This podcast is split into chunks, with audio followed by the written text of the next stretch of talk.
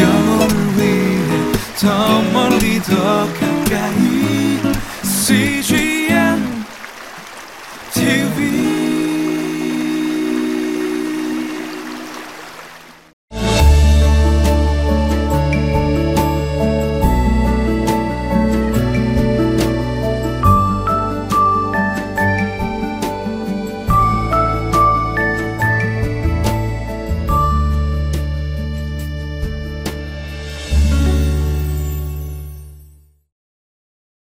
오늘은 거룩한 주일입니다.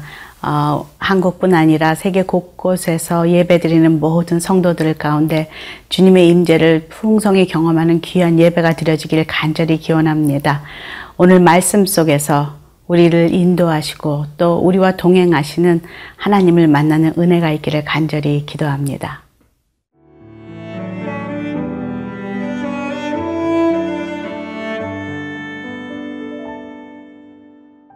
사도행전 26장 1절에서 12절 말씀입니다. 아그리빠가 바울에게 이르되 너를 위하여 말하기를 네게 허락하노라 하니 이에 바울이 손을 들어 변명하되 아그리빠 왕이여 유대인이 고발하는 모든 일을 오늘 당신 앞에서 변명하게 된 것을 다행히 여기나이다. 특히 당신이 유대인의 모든 풍속과 문제를 아심이니이다. 그러므로 내 말을 너그러이 들으시기를 바라나이다. 내가 처음부터 네 민족과 더불어 예루살렘에서 젊었을 때 생활한 상황을 유대인이 다 아는 바라. 일찍부터 나를 알았으니 그들이 증언하려 하면 내가 우리 종교의 가장 엄한 팔을 따라 바리새인의 생활을 하였다고 할 것이라. 이제도 여기 서서 신문 받는 것은 하나님이 우리 조상에게 약속하신 것을 바라는 까닭이니 이 약속은 우리 열두 지파가 밤낮으로 간절히 하나님을 받들어 섬김으로 얻기를 바라는 바인데 아그리빠 왕이여 이 소망으로 말미암아 내가 유대인들에게 고소를 당하는 것이니이다. 당신들은 하나님이 죽은 사람을 살리심을 어찌하여 못 믿을 것으로 여기나이까? 나도 나사렛 예수의 이름을 대적하여 많은 일을 행하여야 될 줄 스스로 생각하고 예루살렘에서 이런 일을 행하여 대제사장들에게서 권한을 받아가지고 많은 성도를 옥에 가두며 또 죽일 때에 내가 찬성 투표를 하였고 또 모든 회당에서 여러 번 형벌하여 강제로 모독하는 말을 하게 하고 그들에 대하여 심히 격분하여 외국 성에까지 가서 박해하였고 그 일로 대제사장들의 권한과 위임을 받고 담의 색으로 갔나이다. 사울의 전도 여행 제3차 전도 여행이 끝난 사도행전 21장 후에 정결 예식을 마친 후 사도 바울은 체포되어 재판을 받게 됩니다. 그리고 그 재판은 금방 끝나는 것이 아니라 오늘 26장까지 지금 계속 이어지고 있습니다. 우리가 성경으로 보면 다섯 장의 짧은 그런 장수 같지만 세월로 보면 수년의 세월이 지나고 있다는 것이죠. 벨릭스 총독과 베스토 총독에 이르기까지 그리고 오늘 유대 분봉왕 아그리빠 왕을 만나는 자리까지 바울은 오게 됩니다. 1장 1, 1절 한번 읽어보겠습니다. 아그리빠가 바울에게 이르되 너를 위하여 말하기를 내게 허락하노라. 하니 이에 바울이 손을 들어 변명하되 아그리빠 왕은 지금 어, 베스도 총독을 방문하러 어, 왔습니다. 가이사랴에 잠깐 왔다가 어, 바울의 그 이야기를 다 들으면서 한번 내가 만나보자 라고 말하며 지금 어, 바울을 대면하고 있다는 것이죠. 그런데 바울은 이 예상치 못한 만남 가운데서도 담대하게 자신이 할 말을 다 하고 있습니다. 지금 너에게 어, 기회를 준다. 한번 너 자신을 변론해봐라. 하는 아그리빠 왕에게 바울은 이렇게 말합니다. 2절, 3절. 아그리빠 왕이여 유대인이 고발하는 모든 일을 오늘 당신 앞에서 변명하게 된 것을 다행히 여기나이다. 특히 당신이 유대인의 모든 풍속과 문제를 아심이니이다. 그러므로 내 말을 너그러이 들으시기를 바라나이다.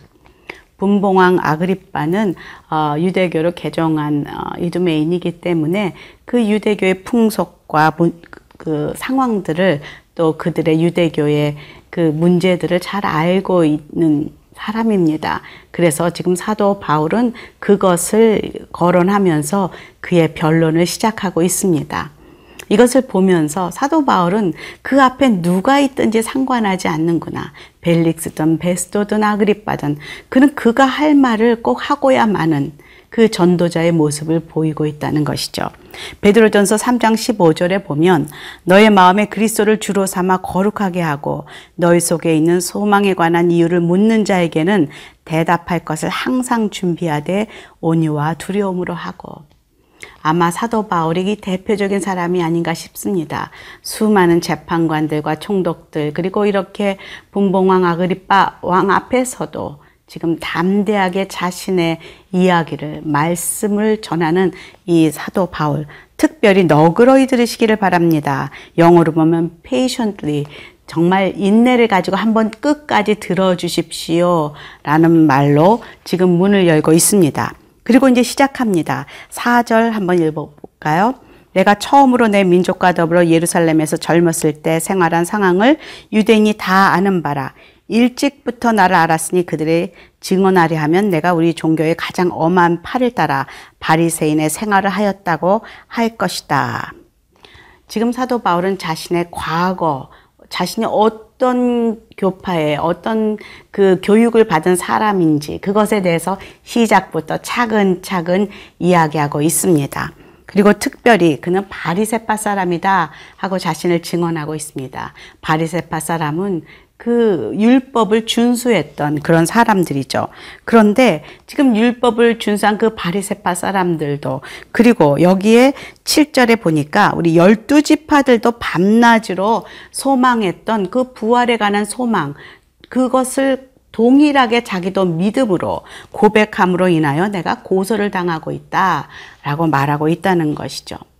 바리세파 사람들도 또 열두 지파 사람들도 다 동일한 믿음이 있습니다. 그것은 무엇이냐면 메시아가 온다는 것과 그리고 메시아가 올 때 다시 나라가 회복된다라는 그런 믿음이죠. 다만 그들이 이미 오신 예수 그리스도가 그 메시아라는 것, 그 십자가의 그 죽음이 그들에게는 전혀 상상하지 못한 낯선 것이라는 것. 그래서 지금 그것을 전하는 예수 그리스도가 바로 그 메시아다라고 전하는 사도 바울을 거부하며 거부가 얼마나 심한지 지금 재판하며 죽이기까지 그를 송사하고 있다는 것이죠. 그러나 사도 바울은 전혀 이것에 눌리지 않고 자신이 기회를 얻던 때를 얻던 못 얻던 지금 그 십자가의 예수 그리스도의 증인의 자리에 서서 지금 담대하게 다시 외치고 있습니다.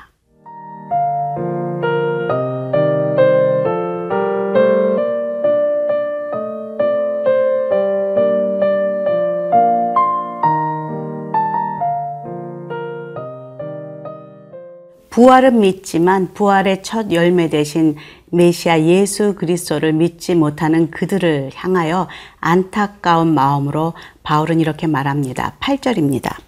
당신들은 하나님이 죽은 사람들을 살리심을 어찌하여 믿을 것으로 여기시나이까?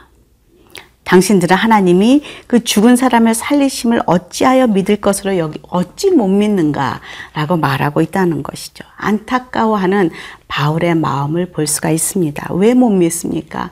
자신들이 예상했던 메시아의 그런 어, 다윗과 같은 그런 왕, 뭔가 정말 훌륭하고 그리고 뭔가 자신들을 어, 이 식민지의 그 삶에서 구해줄 그런 왕을 예상하고 있던 그 사람들은 예수 그리스도의 그 십자가의 초라한 모습을 그들은 부인하고 있다는 것이죠. 거부하고 있다는 것이죠. 예수님의 십자가를 받아들일 수 없다는 것이죠. 그런데 사도 바울은 그들에게 다시 한번 이렇게 어, 도전합니다. 그래, 나도 예전에는 그랬다. 나도 너희들과 똑같이 그런 사람이었다. 라면서 자신의 과거를 설명하며 나아가고 있습니다. 한번 9절에서 11절 읽어볼까요?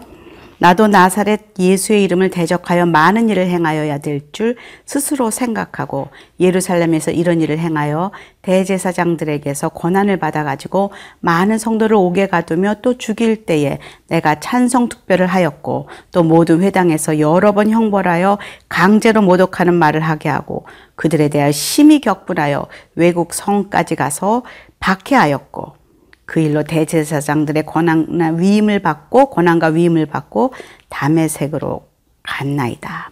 담에색까지 갔다. 가만히 보면 지금 어, 이 사람을 거저, 고소하고 지금 어, 손가락질하는 사람들과 전혀 다르지 않은 자신이었다라는 것을 고백하고 있다는 것이죠. 어찌 보면 우리가 나의 과거를 드러내는 것은 사실 어, 좀 꺼려집니다. 왜냐하면 이것은 믿는 그리스도 안에서는 굉장한 그 치부이기 때문이죠. 내가 과거에 이런 이런 죄를 지었어. 이런 일은 이런 사람이었어. 하지만 사도 바울은 전혀 개의치 않고 자신이 바로 죄인의 괴수 중에 괴수였다라는 것을 고백합니다. 그것이 자신의 진심이기 때문입니다. 나도 당신들과 다르지 않았다. 그래서 사도 바울은 그 사람들을 정죄하고 그 사람들에게 어, 욕하고 할 마음이 있는 것이 아니라 너희들도 나처럼 그렇게 되어야 한다. 여기에 진리가 있다. 라고 담대하게 자신의 그 간증을 하며 초청을 하고 있다는 것이죠. 우리는 종종 간증을 하며 하나님을 소개한다 하지만 간증이 끝나고 나면 하나님이 남았나? 십자가가 남았나 하기보다 그 사람의 삶에 대한 이야기만 이렇게 남는 경우가 있습니다. 어쩌면 자신의 자랑 같기도 하고 또 뭔가 예수님과 연결된 것이 좀 너무 자기중심적인 것 같은 그런 생각이 들 때도 있습니다. 하지만 사도 바울은 자신의 치부를 드러내면서 결국은 그가 말하려고 하는 것은 무엇입니까? 십자가에 달려서 부활에 죽고 부활하신 그 부활의 첫 열매 대신 예수님을 소개하며 예수님의 증인으로서 지금 차근차근 자신의 과거를 설명하고 있다는 것이죠.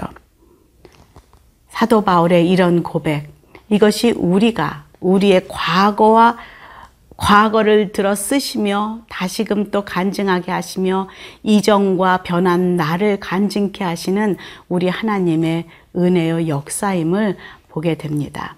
오늘도 사도 바울처럼 우리의 인생을 통해서 하나님의 영광을 드러내는 일이 있었으면 좋겠습니다.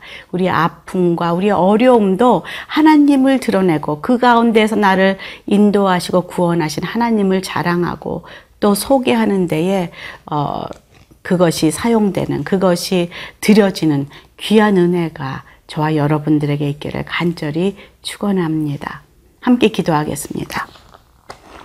하나님, 자신이 죄인 중에 괴수라고 고백하는 사도 바울의 그 모습이 오늘 간증을 통해서 그 마음에 예수 그리스도를 나타내고자 하는 그 중심과 열심이 있다는 것을 보게 됩니다. 하나님, 죄인이었던 저희를 구원하신 예수 그리스도를 그분만을 자랑하는 귀한 오늘 하루가 될 수 있도록 도와주시옵소서 예수님 이름으로 기도합니다. 아멘.